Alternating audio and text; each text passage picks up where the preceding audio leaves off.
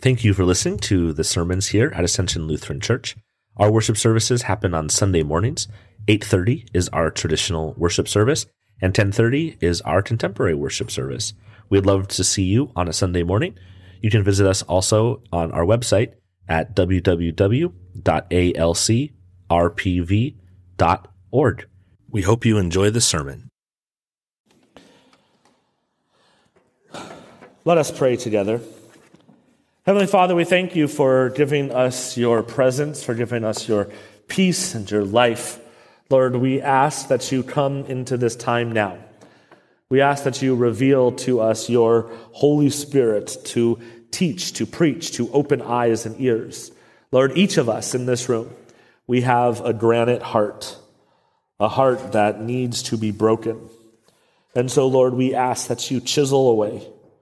Give us your spirit so we might see clearly the new things that you are doing. Bless us, be with us. Let there be less of me, so there can be more of you. We pray this in your holy name. Amen.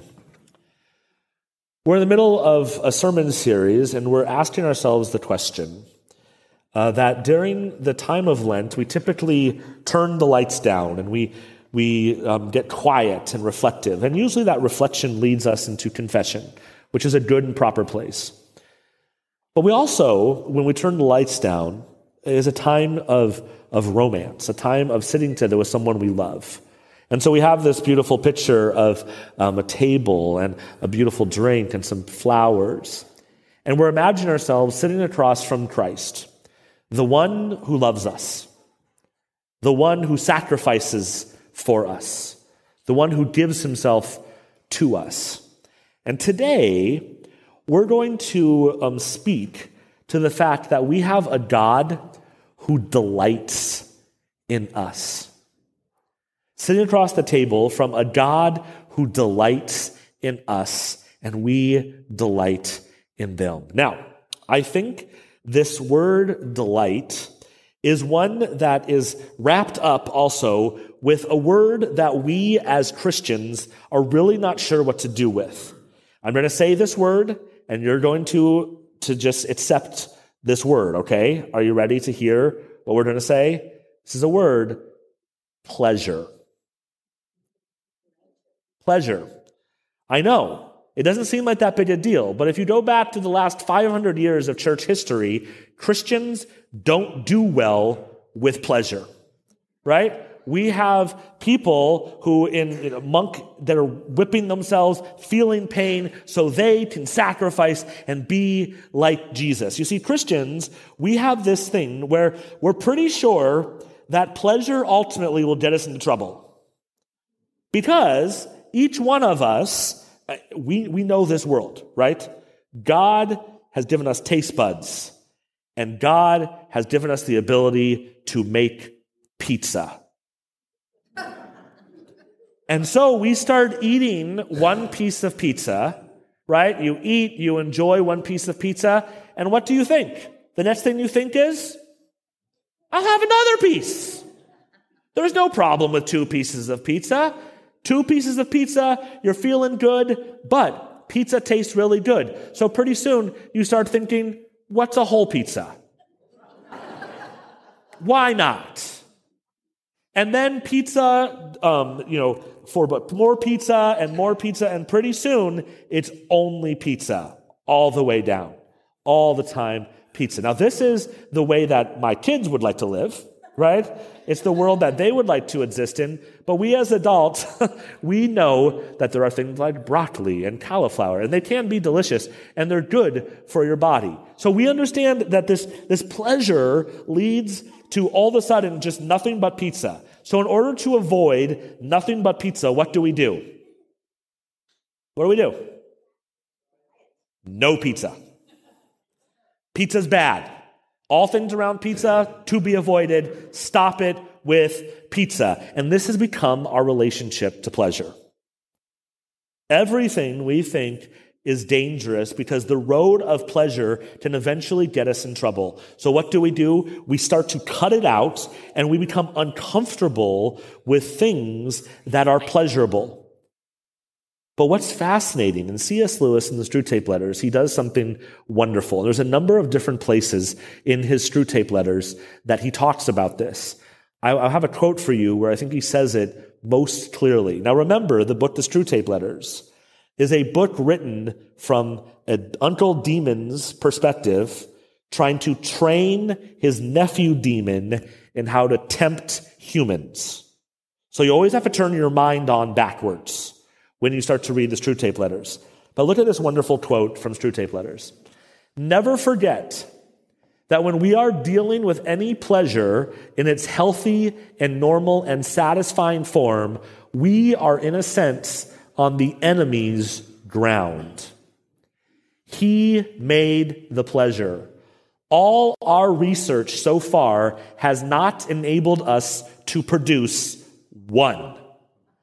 All we can do is to encourage the humans to take the pleasures which our enemy has produced, and at times or in ways or in degrees to which he has forbidden. The evil one cannot make one pleasure. Therefore, all pleasures are of God. And yes, I use the word all all pleasures are of God. All the evil one can do is twist, make you take it too far, somehow distort pleasure. But what we have Christians have done is we've walled ourselves off from all things pleasure. And in so doing, when we hear this word that God desires you, God wants to be with you, God takes pleasure in your presence. There's something in us that goes, ah, I'm not sure I can get there. God delights in you, in who you are, in what He has made. The one who sits across the table from you, the one whose eyes you're looking into, is one who delights in you. He enjoys your presence. He delights in you. We hear this from 2 Samuel. He brought me out into a broad place. He delivered me because he delighted in me. He delighted in me. We have a God who takes pleasure in your presence. We have a God who delights in you. We have a God, and for the joy set before him, is what Hebrews says. For the joy set before him, he endured the cross. He endured the cross because the joy set before him, so he could delight and be with you. God has made a world, a place where pleasure are clues and keys to the fact that God delights in us and wants for us to enjoy his world. Now, there are some like generalized delights, right? There are some things that all of us enjoy. And uh, pizza is a good example. You don't meet many pizza who are anti, um, people who are anti pizza. But I also think that there are these little things, and, and it's been interesting to think about. There are these little things that we enjoy that other people may not understand, right? And they're surprisingly hard to think of. I've been trying to think of them this week, uh, but they're surprisingly hard to think of because I think when we enjoy something, we just assume everybody else enjoys it, right? So we're like, well, who doesn't like that thing? But then you talk to other people and you're like, oh, do you like this? And they're like, no, I don't like that. And it's a unique little wonderful thing. I want to, there's something for me that I enjoy, that I am of the perfect age to enjoy this. So will you play a little bit? Okay, Andres. Now, here comes. Stop it now, thank you. This is ska music, right? I enjoy this deeply in my soul. I've been to many ska shows. I, it is, it's a beautiful type of music. My wife does not think so. So she listens to this and is like, Who enjoys this music? I do. I delight and take pleasure in that. So I put up on Facebook, I said, who for a sermon poll question, what are some things that you like that other people don't understand? And I got some different reactions. I know my dad has one. He didn't react to the Facebook post. You like liver and onions, correct? Yes. How many other people like liver and onions in this room? A couple. But you take pleasure in something that the rest of the room is like, I'm good. No, thank you. Or someone put on the Facebook post, they said, um, they said, I like waking up early on vacation. Wow. Most of us are going, You're nuts. But she's a mom. She's away to a beautiful place. She gets some quiet, some time without the kids there, right? Some of you don't understand. Oh, maybe that's, I take delight in that. So I, I, again, I said it, this is kind of hard to, hard to understand because I think we all just see through our own eyes. But then I have this girl. Um, she comes over to the house. She's one of Hope's friends. And I'm trying to figure out what she's going to eat for lunch. And she said, Do you have butter? I said, Yes, I have butter. May I please just have a bowl of butter? no. I'm pretty sure you can't. You would just eat a bowl of butter? And she said, Yeah. And so we had a butter. I said, Well, I at least have to see this.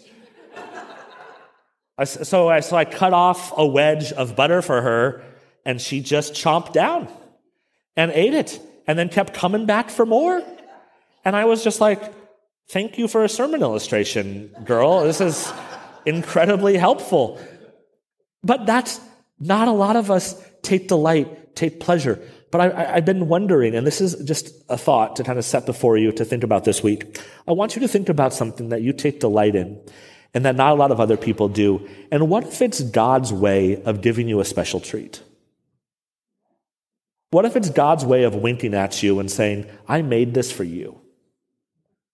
I made something special. I know not everybody understands, but you get it.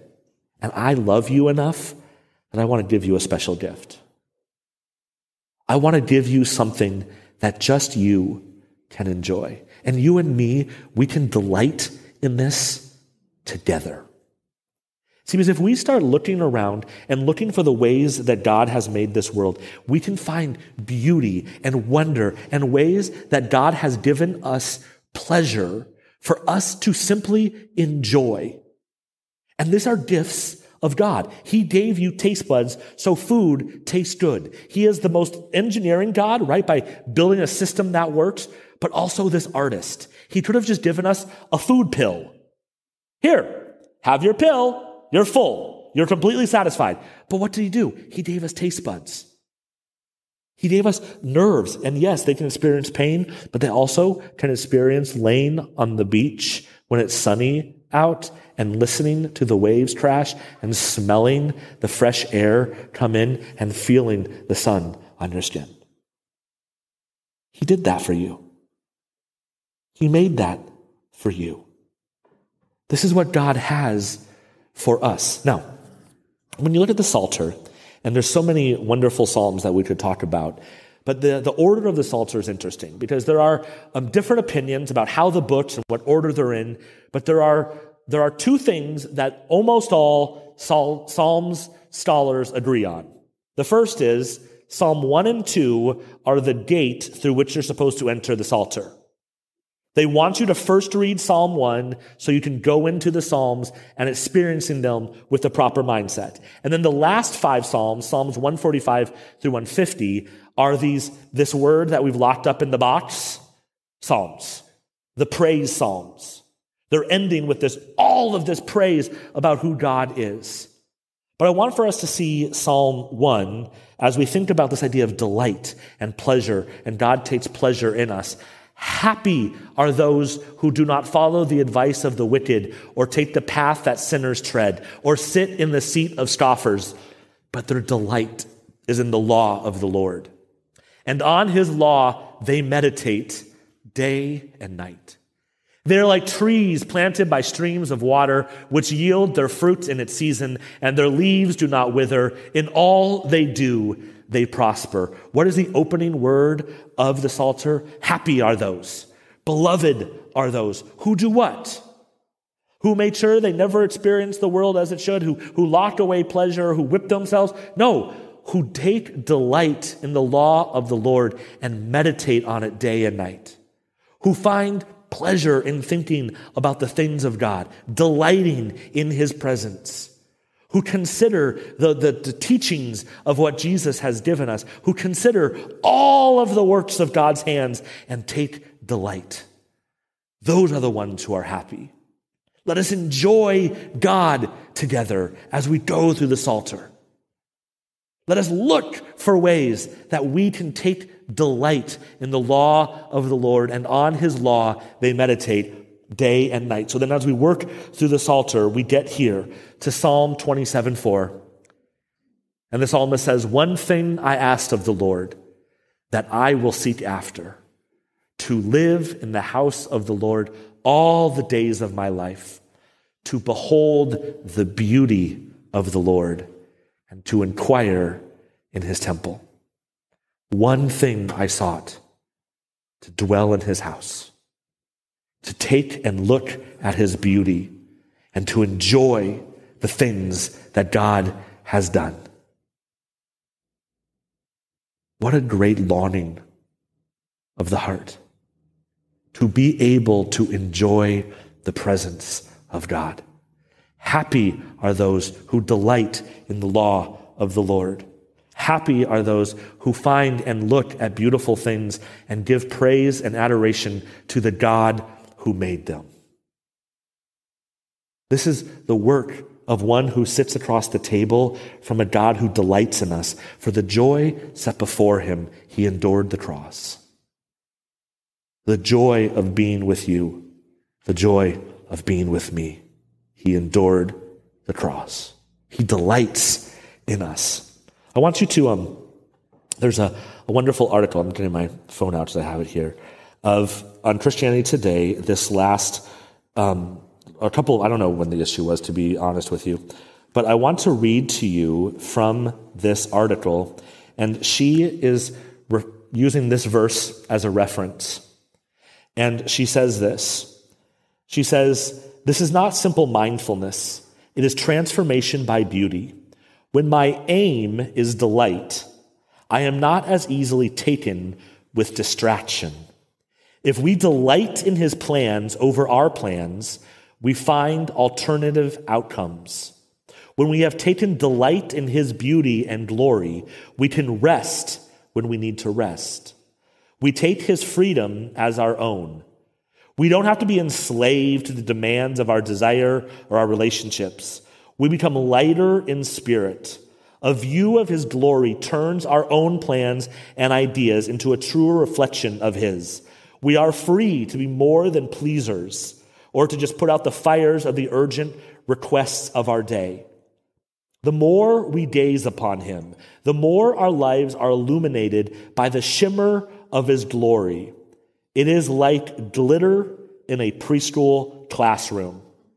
His glory goes everywhere.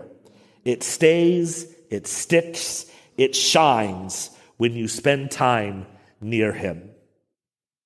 You ever been around glitter in a preschooler? It goes everywhere, and it takes years to clean up. You find glitter forever.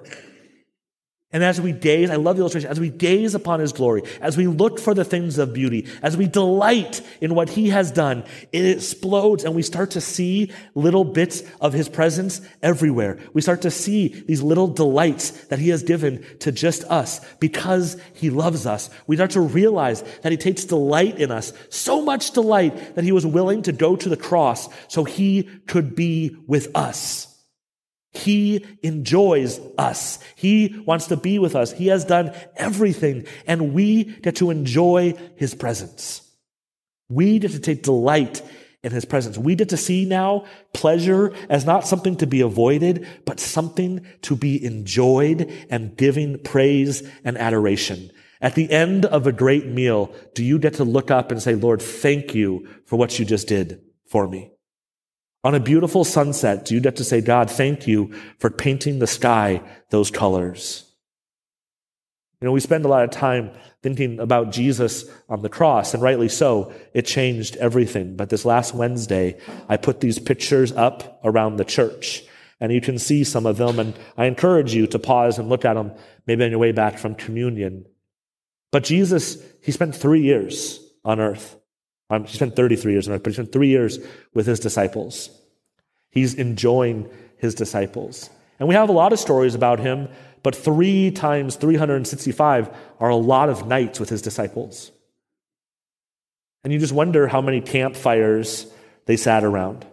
Have you ever been around a fire or around a dinner table with people whom you love and you can just be yourself? You don't have to put on any mask or try hard at all. You can just be yourself. Isn't there always a time when you end up looking like the Jesus that's on the walls here? You can just really laugh. You can just really be enjoying each other. This is also the God who delights in you, delights in your presence. I don't think we spend enough time looking at the things that He's done for us, realizing that we have a God who created beautiful pleasures for us to enjoy. And when we do, we get to delight in what He has done. You know, it seems like every six months or every year or so, a video like this makes its rounds. But I always stop, and I'm sure you do too, to enjoy them because they just bring a little bit of a different perspective on our lives. I want you to watch this, and as you do, I want you to imagine that if you, you took this verse seriously, that this was your prayer for the week. One thing I ask of the Lord that I will seek after to live in the house of the Lord all the days of my life, to behold the beauty of the Lord, and to inquire in his temple. And if God were to grant you this vision, this ability to just enjoy Him, to look at His beauty, to be covered in the glitter of His presence. I think it would look something like this.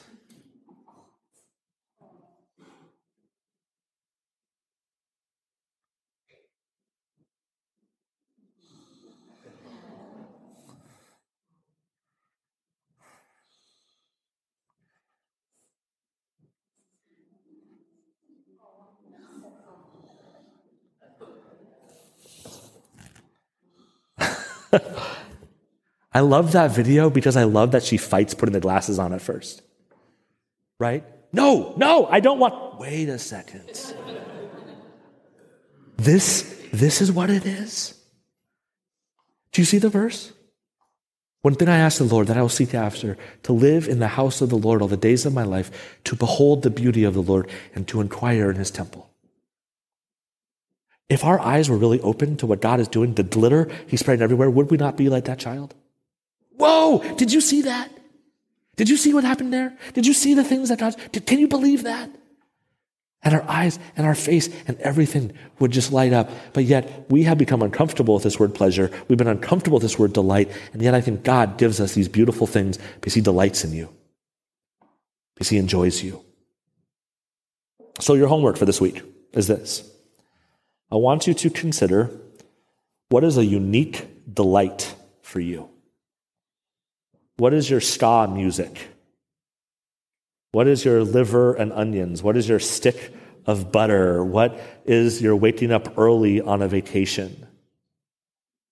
And I want you to start looking at that and enjoying it as God, God enjoying you and saying, This is for us.